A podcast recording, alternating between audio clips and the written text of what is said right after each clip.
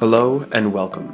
My name is Kyle Nielsen, and this is How You Level Up, a podcast where I ask questions to help you become your best self.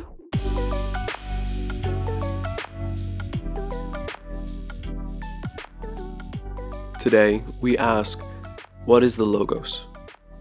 And what does the Logos have to do with your life? In Greek, Logos means reason. Logic is derived from logos, and to the ancient Greek philosophers, the Stoics, logos was the reason for life itself. Logos is an all pervading force that controls and directs both individuals and the universe as a whole. It is the ethereal power and an actual substance, which the Greeks called pneuma. Some believed this to be fire, and other Stoics believed it was a mix of fire and air, like the vital breath that animates living creatures. It was the word, the reason, the plan that ordered the cosmos and gave form and meaning. This concept is also found in Persian and Indian theology. And for early Christianity, the Logos was the foundation for God and for Jesus Christ. Just think of the first chapter of the book of Genesis, where the Word of God, the Logos of God, created heaven and earth. And as for some scholars in Judaism, the very pronunciation of God is simply an audible outbreath. Breathe in and out. These overlaps in theology and philosophy show us that all things, regardless of religious affiliation, can be connected. After all, this is the same logos that Marcus Aurelius articulates in his collection of books, Meditations. Marcus was raised during a time when Stoicism permeated much of Roman philosophical thought, and these meditations that he wrote were musings, considerations on life, how to engage with others, with your environment, and how to live to the best you could ever imagine. For Marcus, the Logos quite literally was from which all things spring. For those at odds with things around them, for those at odds with the all directing Logos, they have forgotten where all roads lead, the inevitable fate we all share and must embrace one day. And along this path, Marcus said that should you face adversity, on the short end, you face frustration, you face annoyance. Marcus would say that what's there to complain about? Take into consideration that doing what's right sometimes requires patience, that no one does the wrong thing deliberately. Or if you face adversity leaving you to complain about the things the world assigns to you, then keep in mind that when the mind detaches itself and realizes its own nature, it no longer has anything to do with ordinary life. For things have no hold on the soul. They stand there unmoving, outside of it. The disturbances only come from within, from our own perceptions. And that everything you see will soon later cease to exist Think of how many things have changed already.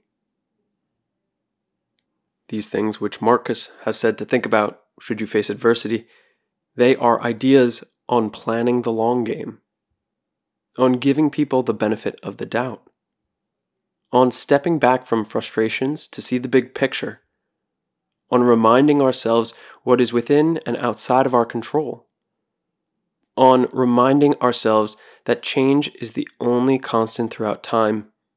And these are not new ideas. They are not new concepts today, and they were not new when Marcus said them almost 2,000 years ago. And in the future, they will continue forward forever and ever, so long as humans exist. These ideas, then, are fundamental principles. They are pieces of the Logos, pieces of that guiding force of the universe we humans engage with on a plane of existence, a level of tranquility. If you seek tranquility, Marcus says that you must do less. Or more accurately, do what's essential, what the logos of a social being requires. And to bring double satisfaction, do less better. Because most of what we say and do is not essential. And we need to eliminate unnecessary assumptions as well to eliminate the unnecessary actions that follow.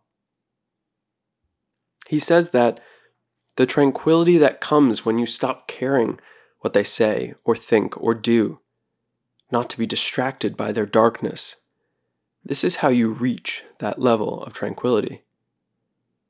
So if you are seeking how to live a life most filled, remembering that life is short will propel you to do things today, not wait until tomorrow.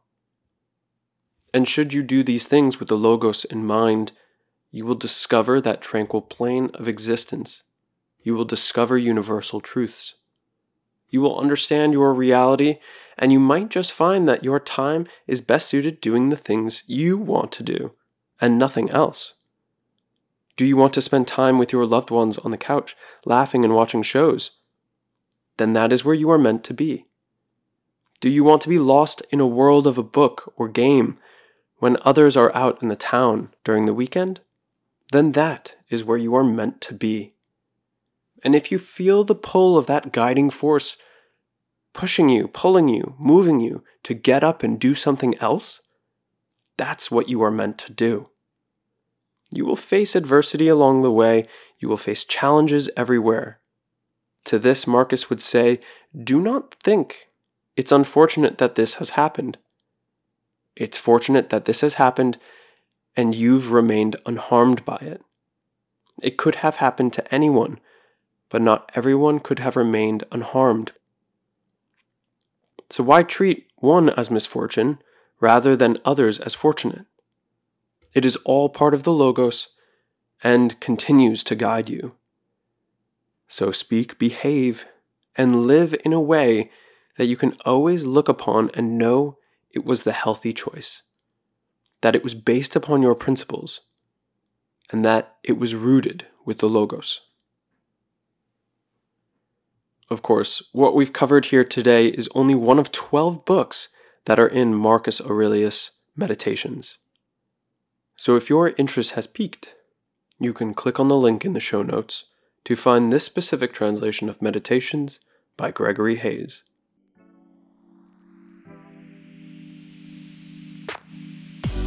Thank you for listening to another episode. If you're enjoying the show, open up the app you're listening to this on and hit the like or subscribe button and give a 5 star rating. At least twice a week, you'll find a new episode asking you a new question so you can strengthen your emotional independence, improve your communication skills, and upgrade your personal philosophy. So if there's a question you'd like me to dive into next, send it to any of these social media accounts connected in the show notes here. This is all about how you level up.